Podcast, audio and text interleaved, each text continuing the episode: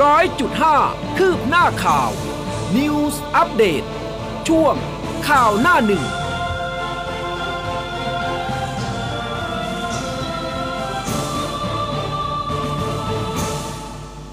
อรุณสวัสดิ์คุณผู้ฟังค่ะ ต้อนรับเข้าสู่เช้าวันศุกร์นะคะ 16 กันยายน 2565 ค่ะ เช้าวันนี้คุณผู้ฟัง อยู่กับอุ้มกัสมาค่ะครับและผมผู้เบสสุนีครับอรุณสวัสดิ์คุณผู้ฟังทุกท่านครับใช่ค่ะสำหรับเช้านี้นะคะ ใครที่ตื่นแล้วนะคะ ก็สามารถที่จะทักทายเราเข้ามาได้นะคะ ตอนนี้ Facebook Live นะคะ มีสัญญาณเรียบร้อย ชัดเจนดีหรือเปล่าบอกกล่าวกันมาได้นะคะ รวมถึงหน้าเว็บไซต์ของเราด้วย news 1 0 0 5 m c o t net ค่ะครับ ระหว่างทางมาเนี่ยก็ฝนเริ่มโปรยอ้าวปลายลงมาเบากำลังจะบอกว่าแหมเมื่อวานเขาก็อุตส่าห์ใจดีอืมหลายพื้นที่นะคะเมื่อวานนี้โล่งโปร่งสบาย ฝนไม่ตก อืมๆครับอะเดี๋ยวมาลุ้นกันนะครับ ระหว่างที่จัดรายการไปเนี่ยจะเริ่มหนักหน่วงขึ้นหรือเปล่านะครับค่ะ ฮะอะในพื้นที่ของคุณผู้ฟังเป็นยังไงส่งเข้ามากันได้นะครับ ค่ะ ไปเริ่มต้นกันอ่าอะอ่าอ่าได้เลยค่ะคุณครับผมอะเริ่มเลยค่ะ ไปเริ่มต้นกันที่หนังสือพิมพ์ไทยรัฐนะครับ ฉบับประจำวันศุกร์ที่ 16 กันยายน 2565 ครับ สยองม .3 ยิงหัวเพื่อน สางแค้นคาห้องเรียนคอม แอบฉกปืนพระมาก่อเหตุ ตอนแรกอ้างคีย์บอร์ดบึ้มครับ ตรีนุชจี้ สอบโรงเรียนปิดข้อมูลตำรวจใช้เวลาไม่กี่ชั่วโมงไขปริศนาสำเร็จครับ หลังจากเกิดเหตุ พิศวงคีย์บอร์ดเครื่องคอมพิวเตอร์ระเบิดใส่หน้านักเรียนชายชั้นม .3 โรงเรียนมัธยมย่านบางบัวทอง แป้นพิมพ์เจาะหางคิ้วเลือดทะลัก สิ้นใจคาห้องเรียนนะครับ พิสูจน์หลักฐานเข้าตรวจบาดแผลบนหัวเหยื่อ ถึงกับพงะครับ มีรูกระสุนทะลวงกะโหลกครับ ค่ะ มากันที่ Daily News ค่ะพาดหัวใหญ่พิษจริงลาออกวงการกระทิงเครียดพิษ Forex นะคะ ยินดีให้เช็คธุรกรรมการเงินนะคะ แล้วก็เรื่องของการโลภนะ บอกว่าโลภพาหลงทาง ส่วนบอลค่ะยอมน้อมรับกรรม โตยันบทเรียนค่ะครับของไทยรัฐก็มีประเด็นนี้เช่นเดียวกันนะครับ กระทิงบอลโต้ปัดเอี่ยวแม่ทีม Forex 3D ต้มตุน จี้ DSI สอบ กระทิงคุณรงค์ แล้วก็อ่า นักแสดงทั้งสองคนนะครับเมื่อวานนี้ก็ไปออกรายการโหนกระแสทั้งคู่ยืนยันไม่เอี่ยวหากผิดจริงพร้อมแสดงความรับผิดชอบลาออกจากวงการนะครับแล้วระหว่างนั้นก็ถึงกับปล่อยโฮกลางรายการครับค่ะจากแนวหน้ากันบ้างเรื่องของการเมืองนะคะแซะปชปดีแต่ประการของหมูหมู ใครก็ทำได้ สมคิดโชเกินเตรียมบูมเกษตรฟื้นท่องเที่ยวพัฒนาใต้ สร้างอนาคตไทยชูจุดขายบุกอันดามันค่ะ ส่วนรัฐบาลซัดเพื่อไทยใช้นักโทษหนีคดีหาเสียง เสี่ยงโดนยุบพักโทษถึงจำคุก 5 ปีปชปปัดเกมการเมืองคว่ำพรบกัญชาค่ะ อนุทินเกทับ แต้มเหนือคู่แข่ง โวพูดแล้วทำดันกัญชาต่อสมคิดลงใต้ เย้ยเสาไฟฟ้านะครับ อนุทินโวยเกมการเมือง เตะตัดขาภูมิใจไทย เพราะว่ามีแต้มต่อเหนือพักอื่นครับ ค่ะเรื่องของน้ำท่วมนะคะ อ่างทองอ่วมค่ะตอนนี้บ้านจมบาดาลไป 600 หลัง หลังเขื่อนเพิ่มระบายน้ำระยองยังท่วมสูง 3 เมตรนะคะ สั่งปิดโรงเรียนแล้ว 5 แห่ง แนวหน้ายังมีภาพประชาชนในพื้นที่ตำบลจำปาหล่อ จังหวัดอ่างทองค่ะ ต้องใช้ชีวิตท่ามกลางสภาพน้ำท่วมสูง หลังน้ำจากแม่น้ำเจ้าพระยาไหลซึมคันดินแนวกั้นเข้าท่วมบ้านเรือนหลายหลังคาเรือนนะคะ จนต้องเร่งขนย้ายข้าวของ แล้วก็เครื่องใช้เนี่ยขึ้นสู่ที่สูงค่ะ ครับ พระสงฆ์นิกรหลั่งไหลต่อคิวถวายเคารพพระบรมศพคาดพระสงฆ์นิกรหลั่งไหลมาถวายความเคารพพระบรมศพสมเด็จพระราชินีนาถเอลิซาเบธที่ 2 ที่ประดิษฐานอยู่ที่อ่าภายในเวสต์มินสเตอร์ฮอลล์อาคารรัฐสภาครับ ค่ะ ปปส ยึดเฟนทานิลนะคะ ยาเสพติดชนิดใหม่แรงกว่าเฮโรอีน 50 เท่า แค่สัมผัสถึงเสียชีวิตค่ะ ครับ จัดอลังการเพศเดียวกันนรมิตวิวาห์ครับ มี 100 คู่ทั่วโลกร่วมพิธี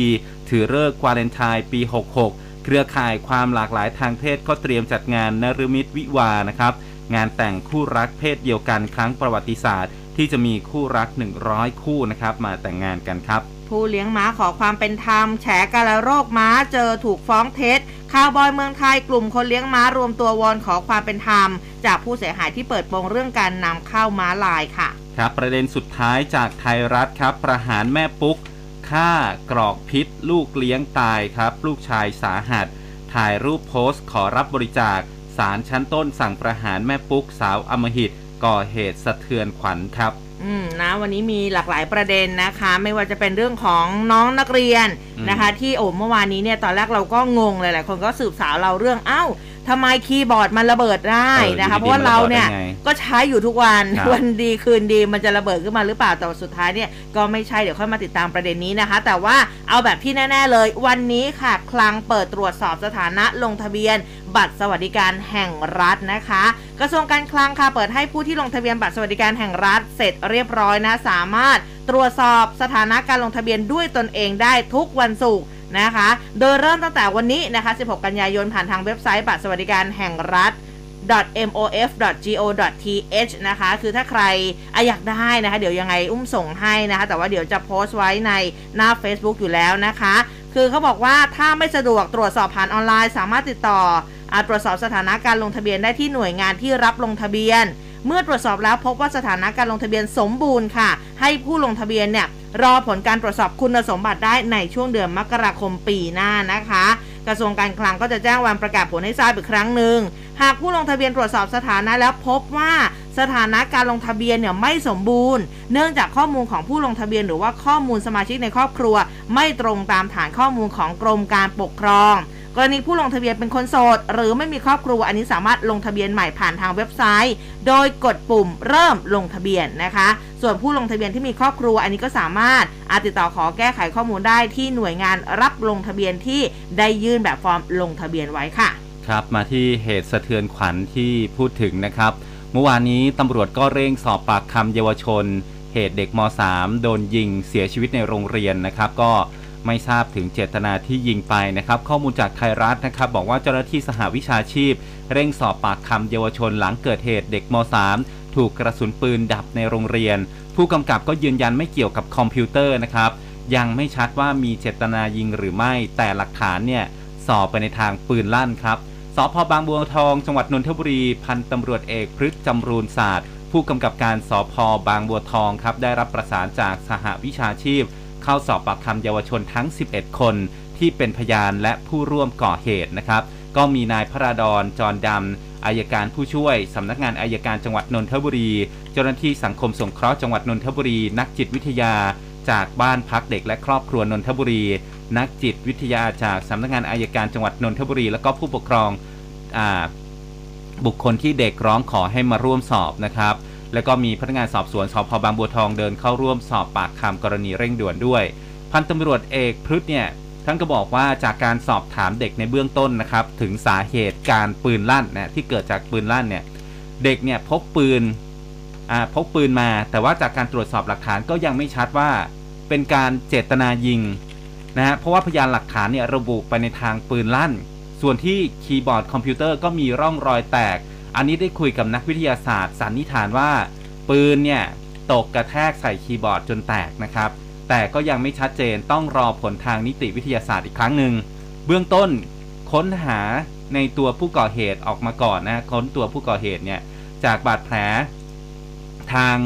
การแพทย์นะครับ ก็ได้ระบุออกมาแล้วนะครับว่ามันเข้ามาจากด้านด้านหน้าข้างซ้าย ตรวจสอบในที่เกิดเหตุแผลเนี่ยยังไม่ทะลุต้องรอผลจากแพทย์อีกครั้งหนึ่งนะครับ ขณะนี้ได้นำตัวผู้ที่เกี่ยวข้องมาที่สพบางบัวทองครบหมดแล้วเป็นเยาวชนทั้งหมด ซึ่งก็อยู่ในกระบวนการสอบสวนโดยสหวิชาชีพสำหรับข้อหายังไม่ได้แจ้งนะครับ ถ้าพบว่าใครปรากฏความผิดก็จะดำเนินการทั้งหมด โดยที่ขั้นตอนจากนี้นะครับก็จะมีการดำเนินการประมาณ 4 คน ทั้งคนที่นำปืนมาคนที่นำปืนไปทิ้ง แล้วก็คนที่เกี่ยวข้องนะครับ แต่ว่าขบวนการสอบสวนเนี่ยยังไม่สำเร็จนะครับ ยังไม่เสร็จหากพบมีความผิดก็จะแจ้งข้อหาทั้งหมดเลยนะครับ อืมนะคะ อันนี้ก็เป็นประเด็นที่โอ้โหเมื่อวานนี้อืมหลาย ๆ คนก็คือนักวิชาการอาจารย์เจษดาเด่นดวงบริพันธ์อะในเมื่ช่วงวานแรกนี้ช่วงแรใช่กใช่ใช่ก็ต้องเอ้ามันเกิดขึ้นได้ยังไง เพราะว่าจริง ๆ แล้วเนี่ยเรื่องของไฟฟ้าที่มันปล่อยออกมา ในคีย์บอร์ดคือมันน้อยมาก คนก็เอ๊ะทำไมมันระเบิดได้นะคะก็สืบสาวเราวเรื่องไป โอ้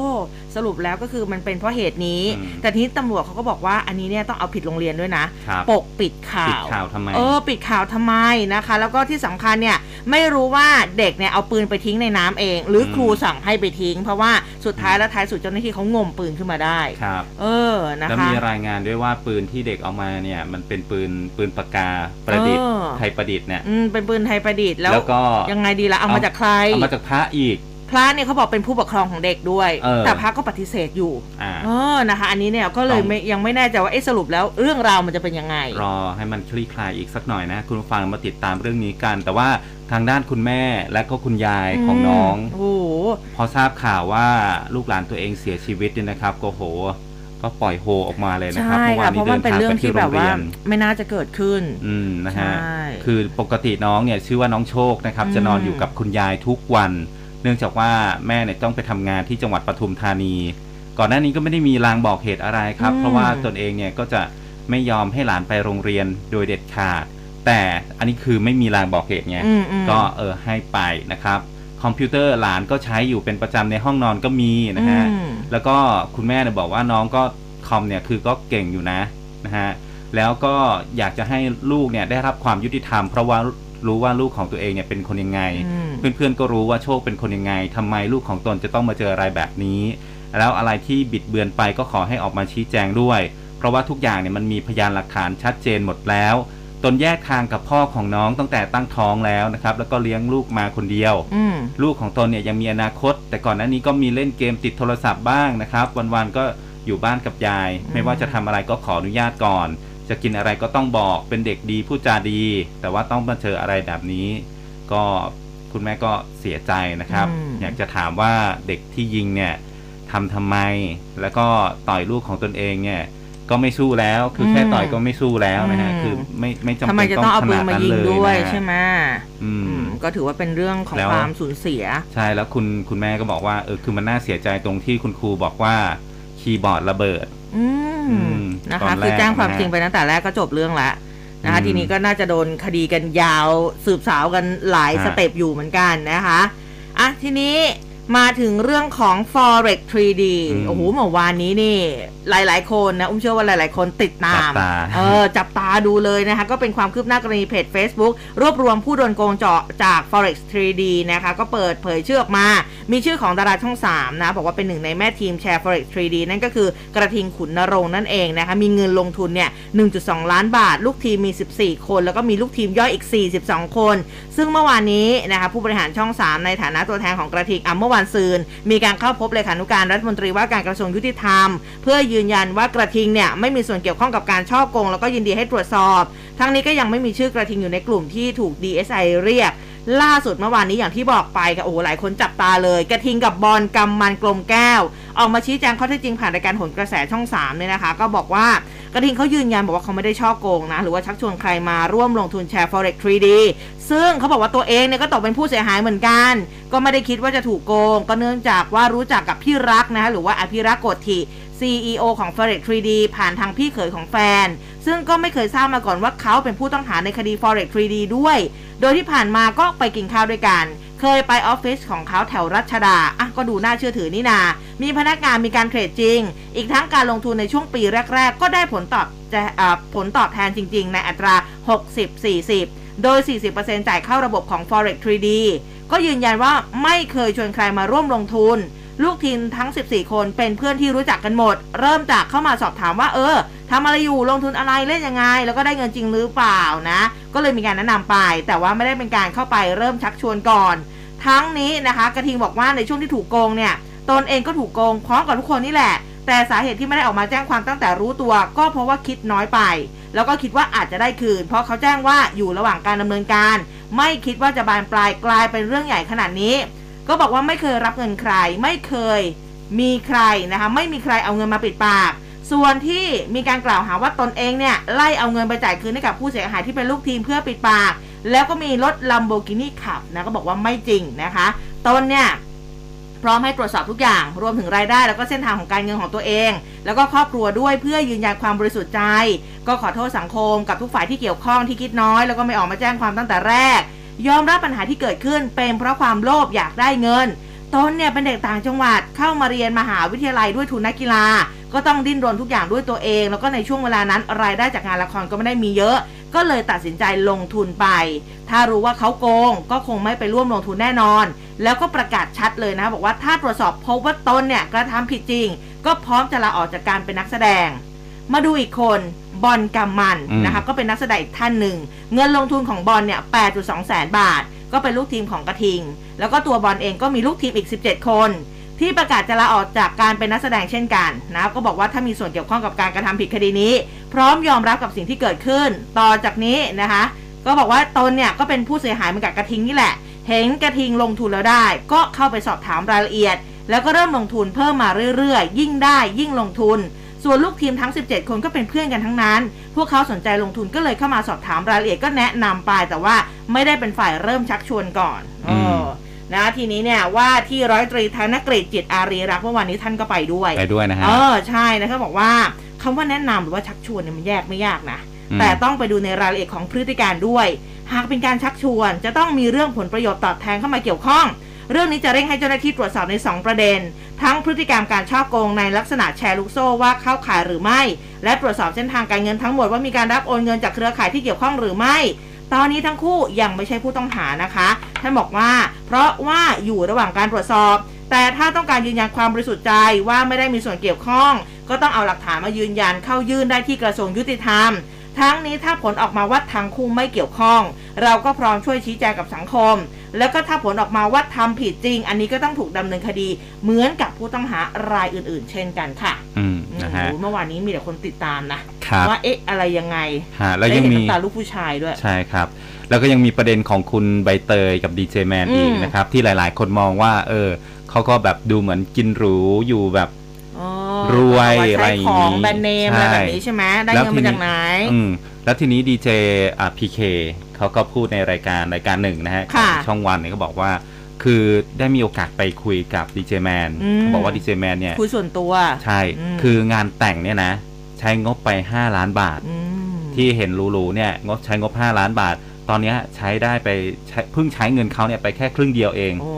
แล้วตอนอีกที่เหลือเนี่ย ตอนนี้กำลังผ่อนจ่ายอยู่โอ้ แล้วตอนนี้สำหรับงานแต่งงาน ใช่ผ่อนจ่ายงานแต่งงานเนี่ย แล้วทีเนี้ยเงินอ่าตอนนี้ก็ผ่อนอยู่แล้วอ่าเรื่องของการ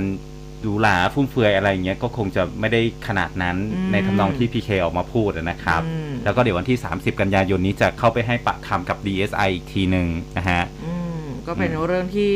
อะใครที่เข้าไปเกี่ยวข้องก็อาจจะเออคือถ้าถ้าบริสุทธิ์ใจจริงนะอืมยังไงออกมาดีกว่า ครับอืมนะฮะนะคะอะจริง ๆ ก็ ทุกคนก็อยากรวยแหละเอนะฮะแต่อว่าศึกใช่ษาทุกักนคนให้ก็ดีอยากนะรควรับยแหละใช่นะคะ การลงทุนมีความเสี่ยงครับเอออย่างที่เขาบอกไปแล้วเราก็ย้ำกันอยู่ตลอดนะคะ มาอีกหนึ่งคดีฮะคุณผู้ฟังค่ะโอ้วันนี้มีแต่คดีนะคช่ดีวงใหญ่เช้าคดีใหญ่คดีหนักทั้งนั้นเลยนะครับ ประหารแม่ทมินจัดฉากวางยาลูกขอเงินบริจาคครับโอ้สั่งประหารแม่ปุ๊กใจทมินครับ วางยาจัดฉากฆ่าเด็กหญิงฝากเลี้ยงวัยสี่ขวบ และก็ลูกชายในไส้วัยสองขวบอืมด้วยนะครับ ที่ศาลอาญาถนนรัชดาพิเศษกศาลอ่านคำพิพากษาคดีดำนะครับ ที่พนักงานอายการคดีค้ามนุษย์นะฮะเป็นโจทยื่นฟ้อง นางสาวนัตติวันหรือว่าพัทพัฒานิตนะครับหรือว่านัทถาหรือปุ๊กจิตลำลึกนะฮะก็อ่าเขาเปลี่ยนชื่อเยอะมากครับคุณผู้ฟังในข่าวเนี่ยบอกมีมีทุกชื่อเลยที่เขียนเอาไว้นะครับ ก็คนนี้อายุ 31 ปี เป็นจำเลยในความผิดฐานค้ามนุษย์ครับ เพื่อแสวงหาประโยชน์จากการนำคนมาขอทาน เป็นเหตุให้ผู้ที่ถูกกระทำได้รับอันตรายสาหัสถึงแก่ความตาย พยายามฆ่าผู้อื่น พยายามทำร้ายผู้อื่นทำการขอทาน ช่อโกง ช่อโกงด้วยการแสดงตนเป็นคนอื่นนำเข้าสู่ระบบคอมพิวเตอร์ ชักจูง ใช้เด็กเป็นเครื่องมือในการขอทานนะครับ กรณีนี้เนี่ยระหว่างเมื่อวันที่ 22 เมษายนปี 58 ถึง 12 สิงหาคมปี 62 ครับจำเลยเนี่ยคือแม่ปุ๊กเนี่ย ไปรับเด็กหญิงอายุ 4 ปีเศษนะครับ ก็คือน้องที่ตายแล้วเนี่ยนะครับ จากคุณแม่เนี่ยเอามารับเลี้ยงปะกะเอ่ออุปการะเลี้ยงดูอืมในบ้านของตัวเอง โดยขณะที่รับเลี้ยงนั้นนะนะครับ ก็ให้เด็กกลืนอาหารที่มีส่วนผสมของสารที่มีฤทธิ์กรัดกร่อนนะครับ ต่อเนื่องกันหลายครั้งก็เป็นเหตุให้เด็กเนี่ยมีอาการบาดเจ็บทางเดินอาหารอืมความดันโลหิตสูง อาเจียนเป็นเลือดนะครับ จนต้องเข้ารักษาในโรงพยาบาลหลายครั้ง และจำเลยก็ได้นำภาพของเด็กที่เจ็บป่วยเนี่ย ไปโพสต์บน Facebook ส่วนตัว เชิญชวนให้ประชาชนเนี่ยเกิดความสงสารและก็อืมมาร่วมช่วยซื้อสินค้า และก็ขอรับเงินบริจาคค่ารักษาพยาบาล นอกจากนี้วันที่ 10 กันยายนปี 60 ถึง 18 พฤษภาคม 63 นะฮะอืมจำเลยเนี่ยก็ทำให้ลูกชายวัยสองขวบเศษของตัวเองบาดเจ็บสาหัสอีกอืมจากการกลืนกินอาหารที่มีสารลิดกัดกร่อนผสมอยู่ต่อเนื่องหลายครั้ง จากนั้นก็นำภาพความรันทดของเด็กนะฮะขณะที่เจ็บป่วย เชิญชวนให้มีการบริจาคเช่นเดียวกันอีกนะครับ ซึ่งก็มีผู้เสียหายหลายรายเกิดความสงสารแล้วก็ร่วมบริจาคผ่านบัญชีของแม่ปุ๊กคนนี้เนี่ยนะครับอืมและระหว่างพิจารณาจำเลยก็ได้ให้การรับสารภาพถูกคุมขังที่สถานทันทสถานหญิงกลางเขตจตุจักรนะครับ คดีนี้เนี่ยศาลพิเคราะห์แล้วนะครับคำเบิกความประกอบกับพยานหลักฐานเห็นว่าจำเลยมีความผิด จึงพิพากษาลงโทษบทหนักสุดเลย อืม คือประหารชีวิตนะครับ ฐานทำร้ายร่างกายผู้อื่น จนเป็นเหตุให้ผู้อื่นถึงแก่ความตาย และจำคุกตลอดชีวิต ฐานพยายามฆ่าผู้อื่น โดยไตร่ตรองไว้ก่อน ส่วนจำเลยที่ให้การรับสารภาพเนี่ยก็เพราะว่าจำนวนต่อหลักฐาน อืม ก็เลยไม่มีการลดโทษให้นะครับ โดยรวมเมื่อโทษทุกกระทงเนี่ยรวมกันก็คือให้ประหารชีวิตสถานเดียวนะครับ ทั้งนี้เมื่อจำเลยต้องโทษประหารชีวิตแล้ว จึงไม่อาจที่จะนำโทษที่โจทย์ขอบวกโทษนะครับ มารวมกับคดีนี้ได้อีก และจะไม่นับโทษจำเลยต่อจากคดีที่โจทย์ขออารวมทั้งให้ไอ้เจ้าแม่คนนี้นะฮะอืมคืนเงิน 42,940 บาท แก่ผู้บริจาคทั้ง 5 คนอืมและก็ริบโทรศัพท์มือถือของกลางไว้ในขั้นตอนต่อไปครับ โอ้ นะคะ นี่คุณผู้ฟังก็แสดงความคิดเห็นมาบอกว่า สมควรประหารนะ บอกว่าดูข่าวนี้โหดมาก อืมอืมนะคะ คือแบบ ใจทำด้วยอะไรอะอืมเป็นระยะเวลานานเลยนะทำร้ายใช่เด็กๆแบบเนี้ยค่ะ อันนี้ก็เป็นอีกหนึ่งคดีนะคะที่อะมีความคืบหน้าเราก็นำมาบอกกล่าวคุณผู้ฟังได้ให้ได้ทราบกันนะคะครับอะมาดูเรื่องอื่นๆกันบ้างนะคะ เรื่องของน้ำท่วมนี่วันนี้ บิ๊กตู่ค่ะ เตรียมลงพื้นที่น้ำท่วมระยองนะเขาบอกว่าเหล่าทัพนี่พร้อมหนุนรัฐบาลช่วยน้ำท่วมนะคะพลเอกคงชีพจันตะวันนี้ค่ะโฆษกกระทรวงกลาโหมก็บอกว่าพลเอกประยุทธ์จันโอชา รัฐมนตรีว่าการกระทรวงกลาโหมท่านมีกำหนดการลงพื้นที่จังหวัดระยองในวันนี้นะเพื่อรับทราบสถานการณ์น้ำท่วมแล้วก็ความเดือดร้อนของประชาชน รวมทั้งตรวจเยี่ยมให้กำลังใจการทำงานของเจ้าหน้าที่ในพื้นที่ด้วยนะคะแล้วก็ไปเยี่ยมประชาชนที่ได้รับผลกระทบและก็ย้ำว่ากระทรวงกลาโหมโดยทุกเหล่าทัพ ยังคงสนับสนุนภารกิจของรัฐบาล ในการเข้าไปช่วยเหลือประชาชนในพื้นที่ที่ประสบปัญหาน้ำท่วม โดยเฉพาะการอพยพประชาชนออกจากพื้นที่เสี่ยงนะคะโดยการ ขนย้ายสิ่งของขึ้นที่สูงลดความเสียหาย การดูแลประชาชนที่ยังคงอยู่ในพื้นที่น้ำท่วมขังสูง แล้วก็เร่งเปิดทางน้ำแล้วก็ระบายน้ำออกจากพื้นที่น้ำท่วมด้วย แต่ว่าเวลานี้ไม่แน่นอนนะอืมยังไม่แน่ใจเหมือนกันว่าท่านจะลงพื้นที่กี่โมงนะ แต่ว่าลงแน่นอนสำหรับระยอง ซึ่งเอาจริง ๆ ระยองเนี่ยตอนนี้ก็โอ้โหถือได้ว่าอ่วมเหมือนกันครับหลายพื้นที่เลยนะคะ ที่ที่เจอเจอกับอุทกภัยในรอบนี้นะคะ ครับ อ่าแล้วก็อีกหลาย ๆ พื้นที่ที่มีสถานการณ์น้ำท่วมอยู่นะครับ อย่างเช่น ชาวบ้านริมคลองสาขาแม่น้ำยมอืมตำบลบางเคียนอำเภอชุมแสงจังหวัดนครสวรรค์นะครับ ตอนนี้ยังเดือดร้อนจากน้ำท่วมขยายวงกว้างมากขึ้นเรื่อย ๆ ครับ ล่าสุดน้ำคลองบางเคียน เอ่อล้นตลิ่งทะลักท่วมบ้านเรือน 2 หมู่บ้านนะครับ คือหมู่ที่ 3 หมู่ 13ตำบลบางเคียน ระดับน้ำยังสูงต่อเนื่อง บางจุดเนี่ยก็สูงกว่า 1 เมตร ชาวบ้านต้องใช้เรือสัญจรแทนรถนะครับ แล้วก็มีกระแสข่าวลือว่ามีมวลน้ำจากทางเหนือจากสุโขทัยพิษณุโลกพิจิตรเนี่ยเตรียมไหลบ่าลงมาอีกในไม่ช้านี้ ก็จะสร้างความเสียหายเพิ่มมากขึ้นอีกนะครับอืมนะคะ ที่ลบบุรีเองเนี่ยน้ำเหนือนี่เขาบอกว่ามุ่งตรงลงสู่บ้านหมี่ลบบุรีเลยนะเขาเตือนชาวบ้านให้พร้อมรับมือนะคะ ผู้สื่อข่าวก็บอกว่าสถานการณ์น้ำเหนือจากภาคเหนือตอนบนที่ได้รับอิทธิพลจากพายุ ก็ส่งผลให้น้ำเนี่ยท่วมหลายจังหวัดนะอย่างที่เราก็รายงานกันไป จนได้รับความเสียหาย ซึ่งในวันนี้นะคะ ก็เขาบอกว่าเมื่อวานนี้เนี่ยได้รับการรายงานจากกำนันตำบลหนองเมืองอำเภอบ้านหมี่จังหวัดลบบุรี บอกว่าตอนนี้น้ำเหนือกำลังไหลเข้าท่วมบ้านเรือนราษฎรบริเวณหมู่ 5 บ้านสามะเกลือตำบลหนองเมืองนะอำเภอบ้านหมี่ลบบุรี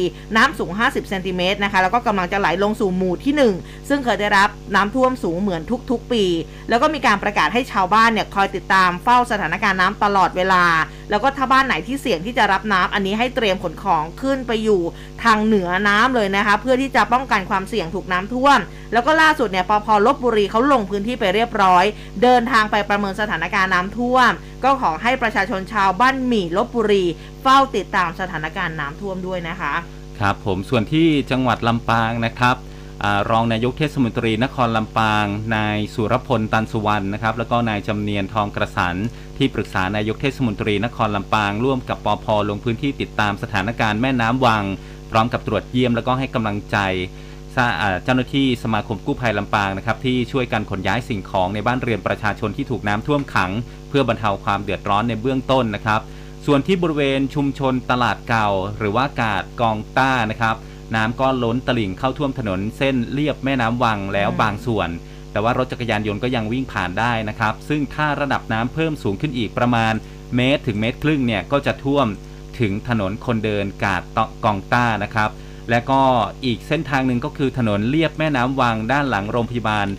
แวนเซนต์วูดนะครับน้ำก็ล้นตลิ่งท่วมระยะทางยาว 1 กิโลเมตร แต่ว่ายังสอนสัญจรกันได้อยู่นะครับ อืม หลายพื้นที่เลยนะคะ จังหวัดตากนี่ก็ไม่เบาอยู่เหมือนกันนะคะ อ่างเก็บน้ำเขื่อนขนาดใหญ่ที่ลำปาง ที่เขาบอกว่ามีระดับน้ำเกินขีดจำกัดเนี่ยก็มีการเร่งระบายน้ำลงสู่แม่น้ำวัง ก็เลยส่งผลให้ระดับน้ำในแม่น้ำวังในพื้นที่ตำบล ยกระบาดอำเภอสามเงาจังหวัดตากซึ่งอยู่ท้ายน้ำรองรับน้ำมาจากลำปางปริมาณน้ำนี่สูง 7 เมตรกว่าๆเลยนะคะเรียกได้ว่าเอ่อล้นตลิ่ง ทางองค์การบริหารส่วนตำบลยกระบาดเร่งเสริมแนวคันดินตลอดริมตลิ่งแม่น้ำวัง แต่ว่าไม่สามารถต้านทานมวลน้ำได้ค่ะ ก็เลยทำให้น้ำเนี่ยมันทะลัก เข้าท่วมชุมชนบ้านเรือนแล้วก็พื้นที่พืชสวนไร่นาการเกษตรได้รับความเสียหาย อย่างบริเวณบ้านหัวบ้านอ่าหัวบ้านแม่ระวาน มีน้ำเอ่อท่วมถนน เส้นแม่ระวาน บ้านแม่เชียงรายลุ่มนะคะนี่ก็บอกว่ารถสัญจรผ่านไม่ได้ ถนนเส้นดงยางน้ำเอ่อล้นท่วมบางจุดนะคะ แล้วก็มีการนำดินมาเสริมแนว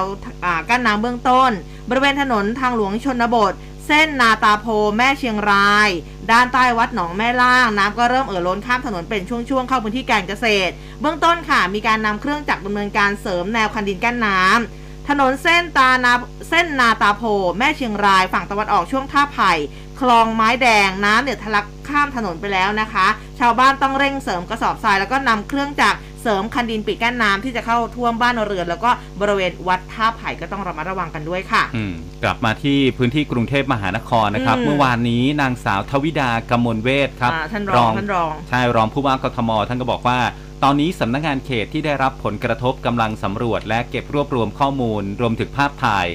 นอกจากนี้นะครับผู้ว่ากทมเตรียมประกาศพื้นที่ประสบสาธารณภัย ในเขตลาดกระบัง ในเขตบางขวางนะครับและก็ยืนยันว่าไม่ได้ประกาศให้ประชาชนนี่เกิดคือความตื่นตระหนกอืมแต่เพื่อขอรับความช่วยเหลือ และก็การสนับสนุนเพิ่มเติมจากปอพ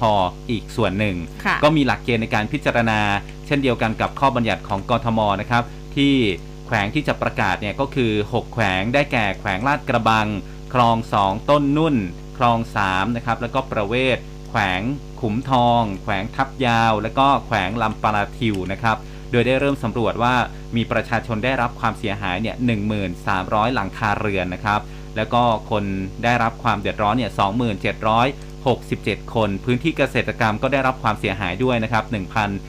1,322 ไร่ก็เป็นนาข้าว 800 ไร่ ไม้ผล สวนผักนะฮะ 21 ไร่ แล้วก็บ่อปลาอีก 500 ไร่ครับโอ้ฟังมาแต่ละพื้นที่นี่ก็คือหนักหนาสาหัสฮะจริงๆนะคะอะพูดถึงท่านผู้ว่าสักนิดหนึ่งเมื่อวานนี้ก็มีประเด็นเรื่องของกระสอบทรายครับอ่านะเป็คะนไงเมื่อวานนี้ท่านผู้ว่ากทมคุณชาติชาติสิทธิพันธ์ท่านพูดถึงสถานการณ์น้ำท่วม ก็บอกว่าปัญหาที่เกิดขึ้นนะไม่ใช่กรุงเทพน้ำท่วมนะ อาจจะเป็นแค่กรุงเทพเพียงบางส่วน แต่กรุงเทพ 80%น้ำไม่ท่วม โดยปริมาณน้ำปีนี้นะคะท่านบอกว่าเยอะมาก จากเพจกรมชนเนี่ย 1,600 มิลลิเมตรแล้ว เท่า ๆ กับค่าเฉลี่ยทั้งปี ก็เชื่อว่าหลายคนออกจากบ้านมาไม่เจอน้ำท่วม แต่จุดที่เป็นจุดอ่อนก็ยอมรับแล้วก็ไปปรับปรุงแก้ไข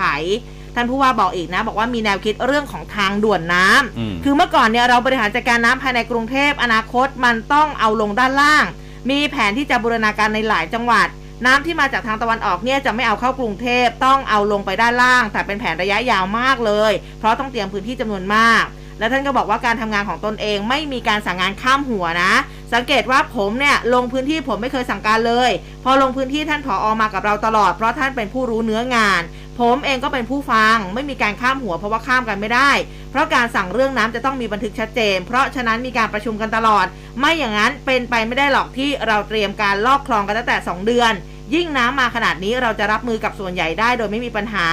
ผมคิดว่ามาถูกทางแล้ว ถามว่าผมลงพื้นที่เพราะอะไร เพราะผมอยากจะไปเจอของจริง ผมไม่ได้เป็นผู้เชี่ยวชาญเรื่องน้ำส่วนกรณีเรื่องของการมองว่าเป็นการวางยาเรื่องของกระสอบทรายที่เราเห็น คุณชาติชาติก็บอกว่า จะเห็นว่าน้ำจากหลายที่จากคลองเนี่ยมันย้อนเข้ามาที่ท่อระบายน้ำมาโผล่กลางหมู่บ้าน ก็จะมีหลายๆคนแหละที่เอาไปอุดตรงนี้ เพราะว่าอุดท่อมันดีกว่าอุดที่ฝา เพราะอุดตรงฝาเนี่ยมันมีหลายฝาก็ต้องไปอุดในหลาย ๆ ที่ก็เป็นวิธีในการบริหารจัดการ แต่สำคัญที่สุดท่านบอกว่า อุดแล้วอย่าลืมเอาออกเออมนะคะ ก็อาจจะมีหลายที่ที่มีค้างอยู่บ้าง บางครั้งเนี่ยเราไปเจอกระสอบทรายในท่อ บางครั้งเป็นการอุดแล้วลืม คือถ้าเกิดวางยาผมผมว่าพอเขตก็โดนก่อนนะคะ แล้วก็ขอบคุณประชาชนที่คอยแจ้งนะครับอืมท่านก็บอกว่าไม่ได้เป็นการวางยาคือบางทีเนี่ยมันก็ลืมแหละครับก็อุดอยู่หลายจุดนะคะอ่ามัมันเดี๋ยวมันเป็นเขาเรียกว่าอะไรนะ เป็นวิธีการบล็อกน้ำครับอ่าเป็นวิธีการบล็อกน้ำ อ่าเป็นเทคนิคในการระบายน้ำของเขาแหละถูกนะต้ฮะองการระบายการบล็อกนะครับ คืใช่อค่ะถ้าระบายไปแล้วมัน ทางที่ระบายไปมันสูงกว่า ถ้าไม่ใช่บล็อกไว้มันก็กลับมาท่วมอีกถูนะกครับต้องแต่เผอิญว่าอาจจะแบบคืองานเขาเยอะไงอ่าอาจจะลืมบ้างอะไรบ้างเออนะฮะท่านก็อย่าลืมบ่อย ก็เดี๋ยวพรุ่งนี้เนี่ยท่านผู้ว่าจะไปคุยกับอาจารย์เสรีสุภราทิตอ่ารค่ะองประธานกรรมการมูลนิธิสภาเตือนภัยพิบัติแห่งชาตินะครับ เพื่อรับฟังความคิดเห็นและก็แนวทางในการแก้ไขปัญหาน้ำท่วมของกรุงเทพอืมในประเด็นกรุงเทพจมบาดาลใน 30 ปีโอ้อันนี้ต้องเริ่มทำตั้งแต่ตอนนี้ก็คิดว่าอีก 30 ปีเนี่ย ก็ตายก่อนแล้วไม่ได้นะ คือต้องเริ่มคิดเดี๋ยวเพื่อก่อนนะเพื่อลูกหลาน อันนี้ก็มาคิดแล้วสามสิบปีดิฉันอายุเท่าไหร่เกษียณหรือยังอาจจะแบบใกล้แล้วว่าเกษียณไปแล้วด้วยดิไปฉันไหนเนี่ยมาไหนลำบากอยู่อ๋อเอดิฉันอได้เกษียณไปแล้วคุณยังอยู่นะฮะคุณยังอยู่ที่นี่ดิฉันน่ะไปแล้วครับ แต่ว่าอ่าอันนี้แหละที่ที่มีการอ่าวิเคราะห์จากนักอืมวิชาการต่างๆ อาจจะเป็นทั่วโลกด้วยเนี่ยค่ะที่บอกว่ากรุงเทพจะอ่าถูกเขาจะน้หายไปเลเอยอใช่ไหมนะฮะไปจากแผนที่ำก็จะต้องมีการป้องกันไว้ก่อนนะครับ เพื่อไม่ให้หายไปจากแผนที่โลกเนี่ยนะครับอืมอะเดี๋ยวช่วงนี้เราพักกันสักครู่หนึ่งนะครับคุณผู้ฟังเดี๋ยวช่วงหน้ามีข่าวดีมาแจ้งด้วยค่ะนะครับร่วมคุยข่าวผ่านทาง 468 3999 และ Official Line at mcotnews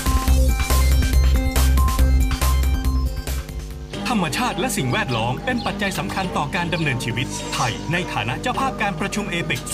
2022 มุ่งขับเคลื่อนโมเดลเศรษฐกิจชีวภาพ เศรษฐกิจหมุนเวียน และเศรษฐกิจสีเขียว และผลักดันเป้าหมายกรุงเทพเรื่องเศรษฐกิจ BCG เพื่อเป็นสัญลักษณ์ว่าสมาชิกเอเปกจะนำแนวคิด BCG ไปพัฒนา และร่วมสร้างภูมิภาคเอเชียแปซิฟิกที่เปิดกว้าง เชื่อมโยง และสมดุลเอเปก2022 เปิดกว้าง สร้างสัมพันธ์ เชื่อมโยงกัน สู่สมดุล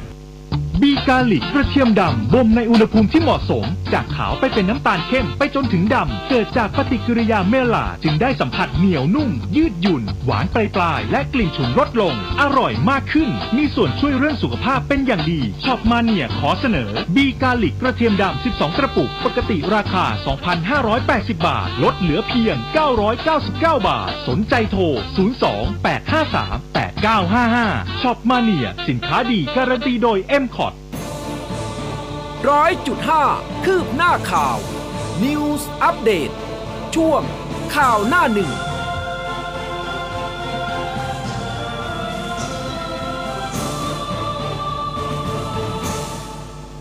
ช่วงที่ 2 ของรายการนะคะอะสุขภาพดีเรามีขายกินอืมอาหารให้เป็นยาก่อนที่จะต้องกินยาเป็นอาหารค่ะ ป้องกันโรคร้ายด้วยบีกาลิก การันตีด้วยงานวิจัยระดับประเทศนะคะสำหรับเจ้ากระเทียมดำบีกาลิกของเรานั่นเองนะคะที่เรียกได้ว่า โอ้โหรสหวานทานง่ายยืดหยุ่นเหมือนเยลลี่นะคะ เรียกได้ว่าเป็นนวัตกรรมเพื่อสุขภาพจากสมุนไพรไทยร้อยเปอร์เซ็นต์ค่ะ ข้อเสนอพิเศษวันนี้เหมือนเดิมนะคะ 12 กระปุก 999 บาทเท่านั้นราคาแตะต้องได้นะคะ สนใจโทรเลย 028538955 028538955 ชอบแม่เนี่ยค่ะ สินค้าดีการันตีโดย m c o t นั่นเองค่ะ ครับ และอีกหนึ่งข่าวดีที่เกริ่นไว้เมื่อสักครู่นะคใช่รับค่ะ อะไรอะไร